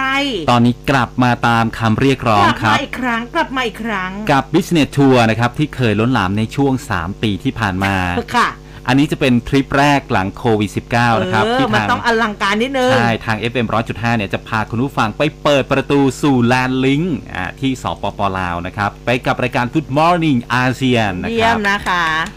คุณผู้ฟังจะได้ร่วมเดินทางไปกับ ดรอัทธ์ พิศาลวานิชโอ้อาจารย์อัทธ์ของเรานะครับ แล้วก็พี่ต้นสุชาติชวางกูร โอ้โห รับรองนะว่าทริปนี้นี่ขับกล่อมด้วยเสียงเพลงแน่ใช่ครับ พร้อมแล้วที่จะพาคุณผู้ฟังไปดูช่องทางการทำธุรกิจหลังจากที่สปปลาวเขาเปิดเส้นทางรถไฟลาวจีนอันนี้แบบ เก๋กู๊ดมากเลยนะครับอืมเป็นทริป Business Tour นะครับ แบบ Exclusive ระดับพรีเมียม 5 ดาว ทั้งที่พักอาหารโปรแกรมการพบบุคคลสำคัญในภาคธุรกิจว้าวของสปปลาวๆนะครับอืมอันนี้บอกว่าทุกภาคส่วนเลยนะอ่าฮะอ่าที่จะมาเป็นพี่เลี้ยงแบบใกล้ชิดในการแนะนำข้อกฎหมายในการลงทุนการอ๋อหาถ้าจะไปทำธุรกิจที่ลาวใช่ไหมใช่เน้นตอบโจทย์ธุรกิจนะครับ อะไรที่เราไปลงทุนในลาวแล้วมันปังแน่ ๆ เลย และก็จะนำทางไปสู่นะฮะอ่า สำหรับคุณผู้ฟังที่ต้องการจะนำสินค้าของตัวเองจากไทยไปเนี่ยเปิดตลาดเงี้ยเหรไปอเปิดตลาดในสปปลาวให้เกิดความสำเร็จนะครับอ๋ออะทริปนี้จะเริ่มอะช่วงวันที่ 10 ถึง 13 พฤศจิกายนนี้นะครับ 4 วัน 3 คืน ท่านจะได้กลับมาพร้อมกับข้อมูลสำหรับการลงทุนในลาวอัดแน่นอย่างอัดแน่นมั่นใจนะครับ คือจบทริปนี้แล้ว อะลงทุนลงเตรียเงิมนเป็นนักลงธุรกิจแงได้เลยได้เลยนะครับอืมเปิดจองแล้วจำนวนจำกัดเพียง 35 ท่านเท่าโทรนั้นโทรนะครัโทรบโทร0944803022 นะครับ 0944803022 นะครับอืมอันในราคาเบาๆนะครับเพียง55,999 บาทโทรตอนนี้ได้ไหมองเขาตื่นหรือยัง อย่าเพิ่งโทรตอนนี้ สัก8โมงเอค่อยอโทรแปดโมงค่อยโทรเดี๋ยวเปิดเครื่องแป๊บหนึ่งฮะเออตอนนี้ขอพักก่อนอืมนะคนะรับคะอะทวนทวนเบอร์อีกทีหนึ่งนะคะคุณภูเบศ0คะ9 4 4 8 0 3 0 3 2นะครับอืมอ่านะคะก็เดี๋ยวลงเบอร์ไว้ให้โทรจองได้นะคะสำหรับใครที่สนใจมีธุรกิจอยู่แล้วนะครับ หรือว่าอ่ามีธุรกิจในประเทศอื่น ๆ แล้วก็อยากอืมจะไปลงทุนต่อที่ยอสดปปลาวบ้าง เพราะว่าตอนนี้เขาเป็น land link เต็มตัวแล้วนะครับเออเป็นอ่า ประเทศที่เชื่อมต่อไปยังสปปลาวได้นะครับ อาจจะใช้ลาวเนี่ยเป็นฐานการลงทุนอืมหรืออย่างไรก็อาจมาดูในทริปนี้นะครับค่ะอะใครสนใจนะคะก็สามารถที่จะติดต่อได้นะคะ แล้วก็เดี๋ยวไปฟังรายละเอียดกับนายหัวอัทธ์นะวันนี้วันศุกร์เอาไว้รับรองโหเต็มที่นะใครครับอยากทราบรายละเอียดก็ถามกันเข้ามาเลยนะคะ มาดูอีกเรื่องหนึ่งคุณผู้ฟังอันนี้เนี่ยน่าสนใจแล้วก็ต้องมาเตือนกันด้วย ยึดได้ครั้งแรกในไทยเฟนทานิล ยาเสพติดชนิดใหม่เขาบอกว่าแรงกว่าเฮโรอีน 50 เท่า ข้อมูลจาก Daily News นะคะ ก็เมื่อวานนี้นายวิชัยชัยมงคลเลขาธิการปปส พร้อมกับผู้แทนสำนักงานปราบปรามยาเสพติด สหรัฐอเมริกาหรือว่า DEA กองบัญชาการตำรวจปราบปรามยาเสพติดค่ะเขาร่วมกันแถลงจับกลุ่มยาเสพติดชนิดสำคัญ โดยหน่วยปราบปรามและสกัดกั้นยาเสพติดพื้นที่อากาศยานสามารถตรวจยึดพัสดุ ที่ส่งมาจากอเมริกา ซุกซ่อนคีตามีน 8 กรัม เมทแอมเฟตามีน 9 กรัม เอ็กซ์ตาซี 2 กรัม โคเคน 10 กรัม เฟนทานิล 4 กรัม ก่อนจับกลุ่มผู้ต้องหาชายชาวอเมริกาได้ 1 ราย ผู้ต้องหาชาวไทยอีก 1 รายท่านเลขาปปสบอกว่าการจับกลุ่มครั้งนี้ถือว่าเป็นเรื่องสำคัญนะคะ เพราะว่าเป็นครั้งแรกที่ประเทศไทยสามารถจับกลุ่มเฟนทานิลได้ ซึ่งเฟนทานิลเนี่ยเป็นยาเสพติดประเภท 2 ที่มีความรุนแรงมากนะ มีความรุนแรงกว่าเฮโรอีนถึง 50 เท่า มากกว่ามอร์ฟีนถึงร้อยเท่า ถ้าพลาดไปสัมผัสอันนี้ทำให้เฟนทานิลเนี่ยสามารถแทรกซึมเข้าสู่ร่างกาย อันตรายถึงขั้นเสียชีวิตได้เลยนะคะเฟนทานิลถูกเขาจะถูกนำไปผสมกับเฮโรอีนเพื่อให้เพิ่มฤทธิ์ที่รุนแรงขึ้น คือนิยมใช้ในแถบยุโรป ก็อยากจะเตือนพี่น้องประชาชนว่าอย่าเข้าไปยุ่งกับเฟนทานิลเป็นอันขาดเพราะว่า ถือที่ถือว่าเป็นยาเสพติดที่อันตรายมาก ดังนั้นต้องช่วยกันเฝ้าระวังลูกหลานอย่าให้เข้าไปยุ่งเกี่ยวกับยาเสพติด ถึงแม้กลุ่มที่นำเข้ามาเนี่ยจะเป็นต่างชาติ เพื่อขายกับกลุ่มลูกค้าต่างชาติก็ตาม แต่เราก็ต้องรีบตัดไฟตั้งแต่ต้นลม ไม่ให้เฟนทานิลถูกนำมาใช้กับคนไทยได้ โดยพบว่ามีการใช้แล้วก็ระบาดในอเมริกา และมักจะถูกใช้ร่วมกับยาเสพติดชนิดอื่นจนบ่อยครั้งพบว่า เสียชีวิตจากการใช้ยาเกินขนาดจากการใช้เฟนทานิลนี่แหละอืมนะคะ แล้วก็ก็บอกว่าปกติแล้วเนี่ยเจ้าเฟนทานิลจะถูกนำมาใช้ในทางการแพทย์ เพื่อเอาไปช่วยระงับอาการเจ็บปวดนะคะ ซึ่งในทางการแพทย์หากใช้มอร์ฟีนไม่ได้ผลก็จะมีการนำเจ้าตัวนี้นี่แหละ มาใช้เพราะว่ามีฤทธิ์สูงกว่าหลายเท่าตัว แต่บ้านเราเองก็ยังไม่เคยตรวจพบว่ามีการนำสารตัวนี้ออกมาผสมยาเสพติด ดังนั้น จึงนับเป็นครั้งแรกที่ตรวจพบ ซึ่งก็จะถอนได้ว่าการสกัดกั้นยาเสพติดทั้งการนำเข้า และส่งออกของเรา เรียกได้ว่ายังมีประสิทธิภาพอยู่ ครับอืมพูดถึงยาเสพติดแล้วนะครับ มีหนึ่งประเด็นที่ยังคาราคาซังอยู่สำหรับพรบกัญชากัญชงเอนะครับอใช่ก็เป็นประเด็นอยู่จริง ๆ แหละครับที่รัฐสภาเมื่อวานนี้นายสุภชัยใจสมุทรสสบัญชีรายชื่อพักภูมิใจไทย ในฐานะประธานกรรมาธิการวิสามันพิจารณาร่างพระราชบัญญัติกัญชงกัญชาพศเนี่ยนะครับ ก็แถลงถึงกรณีที่สภาลงมติถอนร่างพรบกัญชากัญชงพศ ออกจากวาระการพิจารณาของสภาเมื่อวันที่ 14 กันยายนนะครับอืมโดยนายสุภชัยเนี่ยก็ยืนยันว่าสิ่งที่กรรมาธิการวิสามันพิจารณามานั้น มีความครบถ้วนแล้ว ทั้งในเรื่องของการป้องกันผลกระทบที่จะเกิดขึ้นกับสังคม จะให้ทบทวนกฎหมายเรื่องอะไร ถ้าหากนายสาธิตวงศ์หนองเตย สสตรังพักประชาธิปัตย์ได้อ่านเนื้อหาในร่างกฎหมายครบถ้วนทุกมาตรา ก็จะเข้าใจจึงไม่เอาความจริงมาพูดนะฮะอ่าและก็บิดเบือน จากนี้สสคนไหนที่เห็นว่าร่างนี้ยังไม่สมบูรณ์ คุณสุภชัยบอกเลยนะครับ บอกว่าขอให้ส่งข้อห่วงใยเข้ามา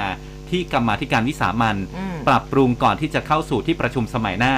ยืนยันว่าผมเนี่ยไม่ได้ดื้อนะ เพราะเห็นว่าร่างที่ทำมาเนี่ยมันสมบูรณ์แล้วอืมเห็นว่ามีเจตนาที่จะให้ถอนร่างเนี่ยเพราะไม่อยากให้กฎหมายมันแล้วเสร็จ ถ้าหากกฎหมายนี้ไม่สามารถออกมาใช้ได้ในสถานการณ์นี้นะครับ กัญชาก็จะเป็นไปตามข้อห่วงใยที่ท่านอ้าง และถ้าหากเกิดอะไรขึ้น อันนี้ท่านรับผิดชอบด้วยนะฮะอืมกรรมาธิการบางคนอยู่ในพักที่อ้างว่าห่วงใยเยาวชน กลับเสนอให้สูบกัญชาในสถานที่ท่องเที่ยวได้ด้วยซ้ำไปอืมแต่เราไม่เห็นด้วยดังนั้นแล้ว ขอให้พูดความจริง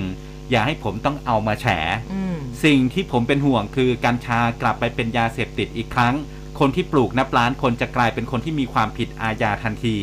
คนกว่า 7,000 คนที่ออกจากเรือนจำต้องกลับเข้าเรือนจำอีกครั้ง เตรียมคุกไว้พอที่จะขังประชาชนหรือไม่นะครับอืมอะนะคะอันนี้ทางคุณสุประชัยอืมมาดูคุณอนุทินกันว่ายังบ้าไงงเมื่อวานนี้ก็ให้สัมภาษณ์นะ เพราะว่าอยู่ที่ศูนย์ประชุมนานาชาติหัดใหญ่นะคะ ก็บอกว่าทราบมาตั้งแต่แรกแล้วอะว่าสิ่งเนี้ยจะเกิดขึ้น เพราะเป็นการทำให้พรรคการเมืองหนึ่งมีแต้มต่อเหนือพรรคการเมืองอื่น ฉะนั้นรัฐมนตรีว่าการกระทรวงสาธารณสุขได้ก็คือคุณอนุทิน ท่านบอกว่ามองเห็นมานานแล้ว จึงได้เร่งปลดล็อกแล้วก็ใช้ประกาศของกระทรวงไปกำกับดูแลให้รอบคอบ ก็บอกว่าแม้ว่าร่างพรบกัญชาจะไม่ได้รับการพิจารณาแต่ยังมีกฎหมายดูแลอยู่ ซึ่งก็จะไปไล่ดูกฎหมายประกาศของกระทรวงสาธารณสุขที่มีความสอดคล้องกับมาตราต่างๆ ในร่างพรบกัญชาทั้ง 95 มาตรา เอาออกมาปรับใช้เพื่อไม่ให้เกิดความตระหนกหรือว่ากังวล ก็บอกว่าดูท่าทางแล้วเขาดึงเกมยาวแน่ ร่างพรบกัญชาเป็นเกมการเมืองอยู่แล้ว ในวาระแรกมี 45 มาตรา ทุกคนรับหลักการหมด หากจะทำให้หละหลวมขึ้นก็ต้องลดมาตราเหลือแค่ 10 มาตรา แต่นี่เพิ่มเป็น 95 มาตราจะหละหลวมได้ยังไง ส่วนที่เพิ่มมาก็มาจากที่เราเนี่ยรับฟังประชาชนทำให้เป็นพรบที่สมบูรณ์ ในการมาธิการก็มีผู้ทรงคุณวุฒิจากหลายฝ่ายรัฐบาลเองฝ่ายค้านเองแล้วก็แพทย์ต่างๆ ดังนั้นคิดอย่างอื่นไม่ได้นอกจากเป็นการทำร้ายประชาชน แต่ภูมิใจไทยไม่เกี่ยวนะ เพราะว่าเราเนี่ยรักประชาชน ให้กฎหมายก็ยสผ่านโดยไม่มีดอกเบี้ย เราเนี่ยคิดถึงแต่ประชาชนดังนั้นกัญชาก็เดินหน้าต่อไปได้อืมไม่มีปัญหาอะไร ก็บอกว่าต้องขอบคุณทางกมทกัญชานะ ทุกๆทท่านเลยที่ทุ่มเทสำหรับผู้ประกอบการนักลงทุนในธุรกิจกัญชาที่ทำถูกต้องตามกฎหมาย ที่ควบคุมอยู่ในตอนนี้ตนคิดว่าไม่กระทบอะไร ออยก็ยังควบคุมอยู่ ไม่มีปัญหาอะไร เพียงแต่หากมีพรบกัญชาเป็นกฎหมายเฉพาะ ก็จะทำให้ประชาชนเนี่ยสบายใจมากขึ้น กว่าการใช้เพียงประกาศของสาธารณสุข ครับอืมก็เมื่อวานนี้ในเวิร์ดแวดวงการเมืองก็มีพูดถึงเรื่เรื่อองงนี้กันเยอะนะครับ พูดถึงเรื่องนี้กันเยอะ แล้วก็มีเรื่องเศร้าอีกเรื่องหนึ่งนะครับอืมนายวิทยาบุรณศิริอ๋ออดีตค่ะรัฐมนตรีสาธารณสุข แล้วก็อดีตรองหัวหน้าพักเพื่อไทย และก็เป็นอดีตประธานคณะกรรมการประสานงานวิปรัฐบาลนะครับ วิปพักร่วมเนี่ยสมัยที่นางสาวยิ่งรักษณ์ชินวัตรเป็นนายกเนี่ยอ่าท่านวิทยาก็เสียชีวิตแล้วนะครับ ด้วยอาจารอาการหัวใจวายเฉียบพลันนะครับ ก็บอกว่ามีรายงานว่า ช็อกหมดสติไปในบ้านพักที่อำเภอบางประอินจังหวัดพระนครศรีอยุธยา ระหว่างรับประทานอาหารเช้า ญาติก็นำส่งโรงพยาบาลบางประอิน แล้วก็แพทย์ก็ปั๊มหัวใจเป็นเวลานาน แต่ว่ายังไม่ได้สติ ก็นำส่งโรงพยาบาลธรรมศาสตร์รังสิตแล้วก็เสียชีวิตในเวลาต่อมา คือคุณวิทยาเนี่ยมีอาการโรคความดันโลหิตสูงอยู่ก่อนหน้าแล้วนะครับ แล้วก็อะอายุรวมเนี่ย 62 ปีครับ ค่ะ อันนี้ก็เป็นข่าวที่น่าเสียใจนะสำหรับวงการการเมือง วงการบันเทิงเองนะคะ จริงๆ ก็มีเรื่องที่น่าเสียใจเหมือนกันนะคะ สิ้นหม่อมน้อยค่ะ หม่อมหลวงพันเทวนพเทวกุลในวัย 69 ปี ผู้กำกับภาพยนตร์ ผู้กำกับละครโทรทัศน์แล้วก็ละครเวที ท่านเป็นบรมครูสอนการแสดงนะคะ แล้วก็เป็นเบื้องหลังความสำเร็จของนักแสดงแถวหน้า ของเมืองไทยเป็นจำนวนมากนะคะ ซึ่งท่านก็ฝากผลงานจอเงินชิ้นสุดท้ายนะซึ่งกำลังจะเข้าฉายแล้วสำหรับอ่า six character มายาพิศวงนะคะ ที่จะเออที่ลงโรงฉายไปเรียบร้อยแล้วนะคะ ก็ขอแสดงความเสียใจด้วยนะคะอืมอืม ก็เพิ่งลงลงไปเมื่อวานนี้นะ ใช่ใช่นะสำหรับเรื่องนี้นะคะใแล้ววัท่านที่ก็ท่านเสียชีวิตพอดีโอ้ด้วยจริง ๆ แล้วเนี่ยก็เป็นอาจารย์ของนักแสดงหลาย ๆ ท่านเลยจริง ๆ นะคะบางคนนี่ก็ครับคือแบบว่าเข้าไปร่ำเรียนกับอ่าหม่อมน้อยมาค่อนข้างที่จะเยอะแล้วก็แบบว่าอืมโอ้โหชื่อเสียงนี่โด่งดังเพราะท่านก็เยอะเช่นเดียวกันนะคุณคะผู้ฟังหลายท่านอาจจะคุ้นเคยนะครับ ละครเรื่องอะภาพยนตร์นะฮะอืมเพลิงพิศวาสอืมอันนี้ปี 27เอาคุณสินใจเล่น เอาเหรอฮะ ด้วยแล้วก็อ่าครับ ใช่ไหมช่างมันฉันไม่แคร์ผมไม่รู้ไง อ๋อ ฉันไม่รู้ ช่างมันฉันไม่แคร์อ่า อ่าชั้นผู้ชายนะยะ อืม นางนวลนะครับ โอ้ความรักไม่มีชื่อ ค่ะมหัศจรรย์แห่งรักอันนี้ทำไมคุณคุณทำเอ่อทำไมดิฉันทันทุกเรื่องเลยอะอ่าพี่ทัศน์กับพี่นิ้งใช่ไหมใช่หรือเปล่ามมหาสัจจรรย์แห่งรัก อืมอ่าคุณปี๊บประวิทย์อ๋อเหรออ่ามีคุณปี๊บประวิทย์เล่นด้วยนะคะอันดากับจำไฟ้าใสอันนี้ทาโอ้นอันแน่นี้นอนทานนะคะเออคุณอนันดานี่ตอนนั้นคือเป็นภาพยนตร์เรื่องแรกครับใช่นะกับอ่าน้องจอยชนทิชา มีแม่แม่เบี้ยอืมแพ้เกลาจันดาราอ่าอันนี้เนี่ยช่างบอกว่าโมเยอะมากผมืองใช่นะคะอ๋อเยอะแยะมากมายเลยครับใช่นละครก็อย่างคนเริงเมืองนะฮะสี่อีแผ่นพริ้งดินใช่ไหมอีพริ้งสีอโยธยาโอ้เยอะนะครับด้วยอืม นะอะคะ มาอีกเรื่องหนึ่งเวลายังพออยู่นะ คุณผู้ค่ะฟัง เรื่องของกยศค่ะ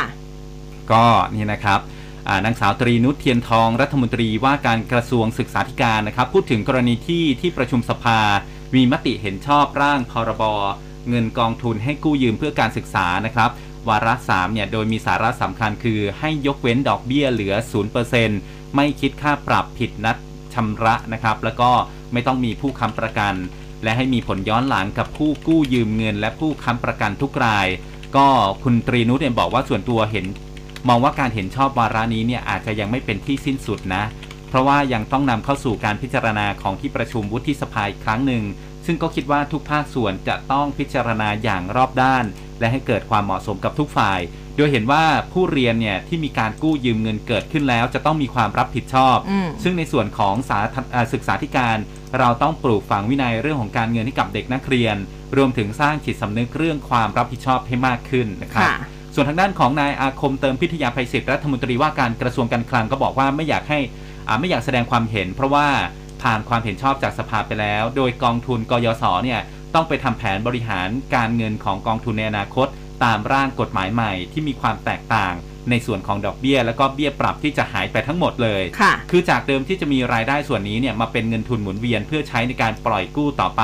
แต่ทั้งนี้กระทรวงการคลังต้องมีการอุดหนุนงบประมาณเพื่อช่วยเหลือกยศเพิ่มเติมหรือไม่ หลังจากที่กฎหมายมีผลบังคับใช้นะครับ อันนี้จะต้องมีการประเมินสภาพคล่องในอนาคต และต้องการใช้เงินนะครับที่มีชำอ่า มีเงินชำระหนี้เนี่ยกลับเข้ามาเนี่ยมากน้อยแค่ไหนนะครับอืมแต่ว่าไม่ว่าจะมีดอกเบี้ยหรือไม่มีดอกเบี้ย หรือเบี้ยปรับก็ตามเนี่ยวินัยการเงินการคลังเนี่ยยังเป็นที่เรื่องที่สำคัญ แม้ว่าจะมีการร่างกฎหมายใหม่ แต่วินัยด้านการเงินของลูกหนี้กยศคือคุณจะต้องเหมือนเดิมนะอืมต้องคืนเงินต้นตามที่มีกำหนดชำระ ซึ่งขณะนี้ยังไม่เห็นรายละเอียดของกฎหมาย ถ้าหากกองทุนมีความต้องการใช้เงินมากขึ้น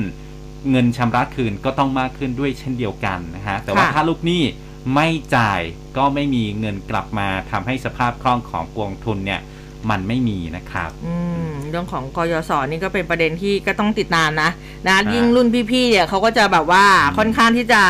เข้มข้นนิดหนึ่งว่าแบบ เออ คือเอาเงินมาแล้วเนี่ยก็อยากจะให้ใช้ครับใช่เพื่อนบางคนน้องๆจะได้ก็มีโอกาส ได้ทำงานแล้วก็ยังไม่จ่ายก็มีอืมเอาไปจ่ายอย่างอื่น ผ่อนบ้านผ่อนรถมันมันก็แต่ไม่ยศใช่ยังไม่จ่ายเอเนี่ยอนะคะอะเวลายังเหลืออีกนิดนึงนะคะอะสำหรับวันนี้วันนี้นะคะ เปิดลงทะเบียนเงินอุดหนุนบุตรอ่าครับตรวจสอบสิทธิ์ผ่านแอปเงินเด็กนี่นะคะ ก็สะดวกยิ่งขึ้นค่ะสำหรับพ่อแม่ผู้ปกครองทั้งหลายที่ต้องการลงทะเบียนรับสิทธิ์ตามโครงการเงินอุดหนุนเพื่อการเลี้ยงดูเด็กแรกเกิดค่ะ 600 บาทต่อคนต่อเดือน เริ่มตั้งแต่วันนี้แล้วนะคะ สามารถลงทะเบียนได้ 2 วิธีค่ะ วิธีแรก ลงทะเบียนณเทศบาลตำบล หรือว่าเขตที่เด็กแรกเกิด แล้วก็ผู้ปกครองอาศัยอยู่จริงนะคะ วิธีที่ 2 คือลงทะเบียนผ่านแอปพลิเคชัน เงินเด็กค่ะ ที่สามารถลงทะเบียนแล้วก็ตรวจสอบสิทธิการลงทะเบียนได้ทุกที่แล้วก็ทุกเวลา เรื่องของคุณสมบัติอะสำหรับผู้ปกครองนะคะ เป็นคุณพ่อคุณแม่หรือว่าบุคคลอื่นที่เป็นผู้เลี้ยงดูเด็กแรกเกิด แล้วก็เด็กแรกเกิดเบบีเนี่ยต้องอาศัยรวมอยู่ด้วยนะคะ แล้วก็สมาชิกครัวเรือนมีรายได้เฉลี่ยไม่เกิน 1 0 0 0 0แสนบาทต่อคนต่อปี สามารถรับเงินผ่านบัญชีที่ผูกพร้อมเพย์ด้วยเลขบัตรประชาชนนะคะ ส่วนเด็กแรกเกิดนี่อันนี้เขาต้องมีคุณสมบัติเหมือนกันนะ อายุไม่เกิน 6 ปี สัญชาติไทยนะคะ แล้วก็ไม่อยู่ในสถานสงเคราะห์ของรัฐหรือว่าเอกชน ตามที่กรมกิจการเด็กและเยาวชนกำหนด ซึ่งผู้ปกครองต้องลงที่ที่ต้องการต้องที่ต้องการลงทะเบียนผ่านแอปพลิเคชันเงินเด็กเนี่ยจะต้องพิสูจน์ตัวตนก่อนในครั้งแรกนะที่ว่าการอำเภอหรือว่าสำนักงานเขต พร้อมยืนยันตัวตนผ่านแอปพลิเคชัน d.dopa อ่า d.dopa ของกรมการปกครองนะคะ คุณอย่าลืมนะคะ เด็กน้อยไม่เกิน 6 ปีนะ คุณได้นะ ลูกน้อยคุณอะ มันมีเกณฑ์หรือเปล่าว่าพ่อแม่ต้องมีรายได้เท่าไหร่อะไรอ่าประมาณเนี่ยสมาชิกครัวเรือนรายได้ไม่เกิน1นึ่งแสนบาทต่อคนต่อปีอืมอืมอ่าเดี๋ยวก็ต้องรอไปดูนะคะเผื่อใครที่สนใจนะคะวันนี้เปิดลงทะเบียนเงินอุดหนุนบุตรนะคะอะอะก็เชิญได้นะครับ แต่ว่าตอนนี้เราพักกันสักครู่หนึ่งค่ะนะครับ เดี๋ยวกลับมาตรวจสอบพยากรณ์อากาศในวันนี้นะครับ กับช่วงสายฟ้าพยากรณ์ครับค่ะร่วมคุยข่าวผ่านทาง 468 3999 และ Official Line at m c o t News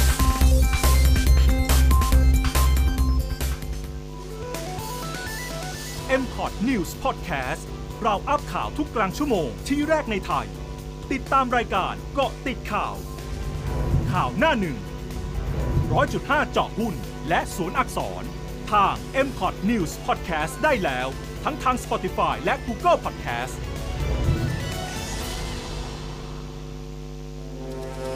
ทลายทุกข้อจำกัด ฟังชัดทุกเรื่อง เปิด 3 ช่องทางในการรับฟัง ทางเว็บไซต์ news 1 0 0 5 m c o t net แอปพลิเคชัน FM 100.5 และ Facebook Live m c o t News FM 100.5 เปิดใจ เปิดโลก รับฟังข่าวทั้ง on air และออนไลน์ได้ทุกแพลตฟอร์ม ที่นี่ตลอด 24 ชั่วโมง ร้อยจุดห้าคืบหน้าข่าว News อัปเดตช่วงข่าวหน้าหนึ่ง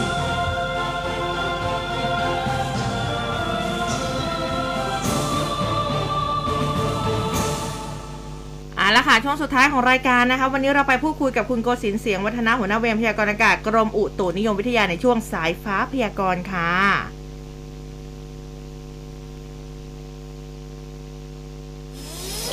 สายฟ้าพยากรณ์ โดยก รมอุตุนิยมวิทยา สวัสดีค่ะ ครับผมครับ สวัสดีครับ ค่ะ คุณโกศินทร์คะวันศุกร์แบบนี้นะคะ มีอะไรให้เราลุ้นกันบ้างคะสำหรับเรื่องของฟ้าฝน ครับก็สำหรับในพื้นที่ประเทศไทยนะครับในช่วงตั้งแต่ในช่วงของเมื่อวานนี้ต่อเนื่องจนถึงช่วงวันนี้นะครับแนวโน้มในเรื่องของปริมาณและการกระจายของฝนที่ตกค่อนข้างหนาแน่นในช่วงที่ผ่านมานะครับ ก็เริ่มที่จะลดปริมาณลงไปบ้างนะครับ ในบางพื้นที่แต่ก็ยังคงมีลักษณะฝนตกหนักเกิดขึ้นได้นะครับในพื้นที่ทางด้านภาคเหนือ โดยเฉพาะทางด้านตอนบนนะครับ แล้วก็ภาคตะวันออกเฉียงเหนือแล้วก็แนวชายฝั่งของภาคตะวันออก แถบทางด้านจังหวัดจันทบุรีตราดนะครับ ส่วนในโซนกรุงเทพมหานครและปริมณฑลเองก็คาดว่าในช่วงวันนี้ก็ยังคงมีโอกาสที่จะเกิดลักษณะของฝนเกิดขึ้นได้อยู่บ้างนะครับอืมแต่แนวโน้มฝนเนี่ยอาจจะยังไม่ได้เยอะมากนักเหมือนในช่วงสัปดาห์ที่ผ่านมาค่ะเนื่องจากร่องมรสุมเนี่ยก็เริ่มเลื่อนขึ้นไปพาดผ่านบริเวณทางด้านประเทศเมียนมาประเทศลาว แล้วก็เวียดนามตอนบนนะครับ ก็คงจะต้องรอในช่วงประมาณอ่า วันพรุ่งนี้ต่อเนื่องจนถึงประมาณช่วงวันที่ 21 นะครับ แนวร่องมรสุมก็จะค่อยๆเลื่อนลงมาพาดผ่านในพื้นที่ประเทศไทยตอนบนอีกรอบหนึ่งฝนก็จะค่อยๆเพิ่มขึ้นนะครับ กรุงเทพมหานครก็เช่นเดียวกัน ก็วันนี้อาจจะดูว่ายังไม่เยอะแต่ว่าวันพรุ่งนี้ก็น่าจะเริ่มกลับมาเยอะอีกรอบหนึ่งนะครับแสดงว่าฝนลดลงแล้วนะสำหรับแค่ในช่วงนี้ ครับผมก็คงจะระยะเวลาสั้น ๆนะครับอืมแล้วก็จะเริ่มเพิ่มขึ้นอีกในช่วงวันพรุ่งนี้เป็นต้นไปนะครับ ค่ะ และแต่ละรายภาคมีส่วนไหนน่าเป็นห่วงไหมคะ วันนี้ที่ต้องเฝ้าระวังในเรื่องของฝนตกหนักก็คงจะเน้นในพื้นที่ภาคเหนืออารวมถึงในพื้นที่ภาคตะวันออกเฉียงเหนือและภาคตะวันออกนะครับ ตามแนวชายฝั่งทะเลบางจังหวัดนะครับ ที่อาจจะต้องระวังในเรื่องของฝนตกหนัก แล้วฝนที่ตกสะสมอืมส่วนในพื้นที่อื่น ๆ ก็แนวโน้มฝนอยู่ในเกณฑ์เล็กน้อยถึงปานกลางครับครับค่ะที่บอกว่าฝนจะเพิ่มขึ้นตั้งแต่วันพรุ่งนี้เป็นต้นไปเนี่ยนะครับจะกินระยะเวลายาวแค่ไหนครับ แล้วก็พื้นที่ไหนที่ต้องแบบห่วงเป็นพิเศษเลยนะครับ ครับ ก็ตามประกาศของกรมอุตุนิยมวิทยานะครับ ก็ให้เริ่มเฝ้าระวังในช่วงตั้งแต่วันที่ 17 จนถึงวันที่ 21 กันยายนนะครับ ครับ ก็จะมีลักษณะของฝนอ่าตกหนักถึงหนักมากเกิดขึ้นได้นะครับ ตั้งแต่ในพื้นที่ภาคเหนือ เลื่อยลงมาจนถึงในพื้นที่ทางด้านภาคใต้นะครับ โดยเฉพาะในส่วนของทางด้านภาคใต้ตอนบน ก็อาจจะยังมีฝนเพิ่มขึ้นได้ในช่วง 17 ถึง 21 นะครับ ในพื้นที่ประเทศไทยตอนบนนี้ที่ต้องเฝ้าระวังอ่า เป็นพิเศษก็คงจะเน้นในพื้นที่ที่อยู่ใกล้ที่ลาดเชิงเขา รวมถึงในพื้นที่ลุ่มนะครับ ที่อาจจะมีลักษณะของน้ำท่วมฉับพลันน้ำป่าไหลหลากเกิดขึ้นได้นะครับครับค่ะค่ะ วันนี้มีส่วนไหนอยากเพิ่มเติมไหมคะก็วันนี้ก็คงจะเน้นในพื้นที่ภาคเหนือภาคอีสานแล้วก็ภาคตะวันออกนะครับที่อาจจะต้องระวังในเรื่องของฝนตกหนักนะครับ ก็ให้ระวังในเรื่องของน้ำท่วมฉับพลันน้ำป่าไหลหลากไว้ด้วยนะครับ ค่ะ วันนี้ขอบพระคุณมากนะคะ ครับ สวัสดีครับ สวัสดีค่ะสวัสดีครับอันนี้พูดถึงเรื่องของน้ำท่วมไปเห็นข้อมูลนี้พอดีจากเว็บไซต์แนวหน้า เด็กเทคนิคระยองเขาเจ๋งมากเลยนะคะ มีการประดิษฐ์คาถาเช็คไฟรั่ว แล้วก็เตรียมส่งให้กับชาวบ้านในพื้นที่น้ำท่วมด้วยอืมอ่าครูและนักเรียนนักศึกษาแผนกวิชาช่างไฟฟ้ากำลังนะคะอ่าเขาบอกว่ามีการประดิษฐ์นวัตกรรม ตรวจสอบกระแสไฟฟ้ารั่วไหล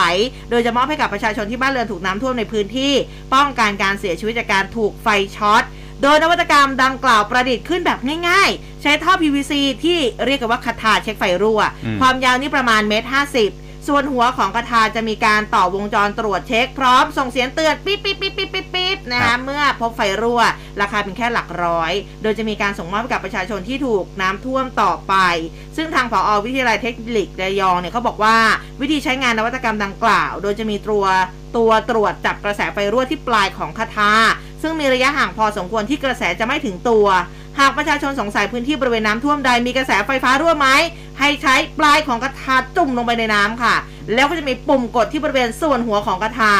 หากมีไฟฟ้ารั่วจริงๆเนี่ยอย่างที่อุ้มบอกไปส่งเสียงปิ๊บปิ๊บปิ๊บปิ๊บปิ๊บปิ๊บแบบรัวๆเลย เตือนว่ามีกระแสไฟรั่วไหมนะคะ ซึ่งนวัตกรรมดังกล่าวจะเป็นประโยชน์อย่างมาก กับประชาชนที่บ้านถูกน้ำท่วม เป็นการป้องกันอันตรายที่จะเกิดขึ้นกับชีวิตด้วยอืมอืมราครัคาบแค่หลักร้อยเท่านั้นเองฮะก็เมื่อคืนนี้คุณผู้ฟังช่วงประมาณ 5้าทุ่มครึ่งนะครับค่ะสถานการณ์เงินบาท ค่าเงินบาทอ่อนค่าหนักสุดในรอบ 15 ปีโอ้ตอนนี้ใกล้แตะ 37 บาทแล้วนะครับ คืออ่อนค่าสุดเนี่ยอยู่ที่ 36 บาท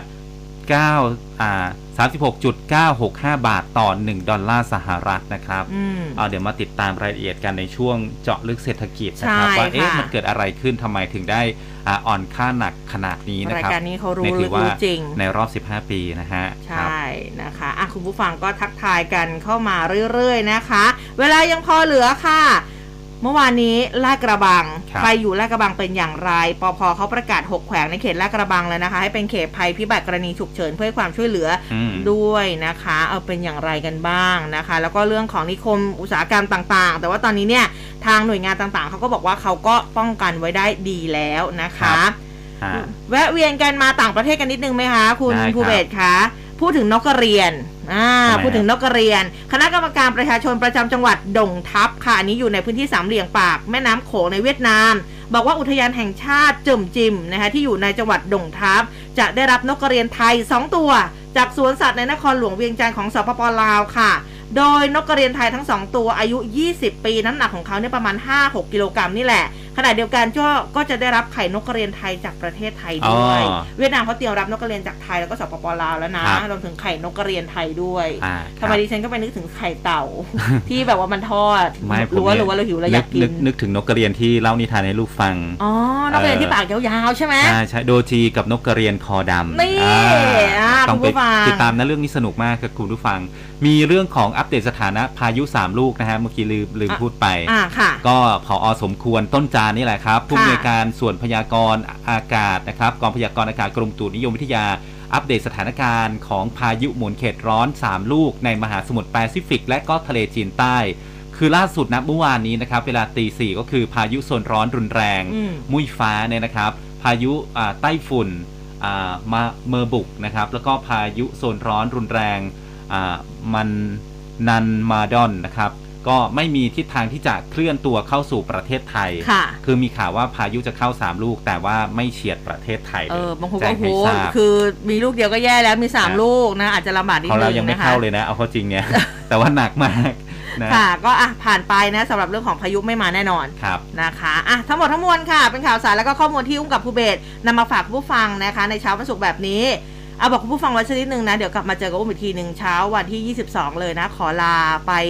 ไปทำธุระนิดนึงนะครัคะบอาจจะยาวนิดหน่อยนะคะ แล้วก็เดี๋ยวส่งน้องแอนนะคะมาประจำอืมประจำจุดตรงนี้แทนนะคะ ในช่วง4-5วันนี้นะคะ ก็อะเดี๋ยวพรุ่งนี้เจอกับน้องแอนกับภูเบศนะคะ วันนี้เราสองคนลาไปก่อนแล้ว สวัสดีค่ะสวัสดีครับร้อยจุดห้าคืบหน้าข่าว News อัปเดต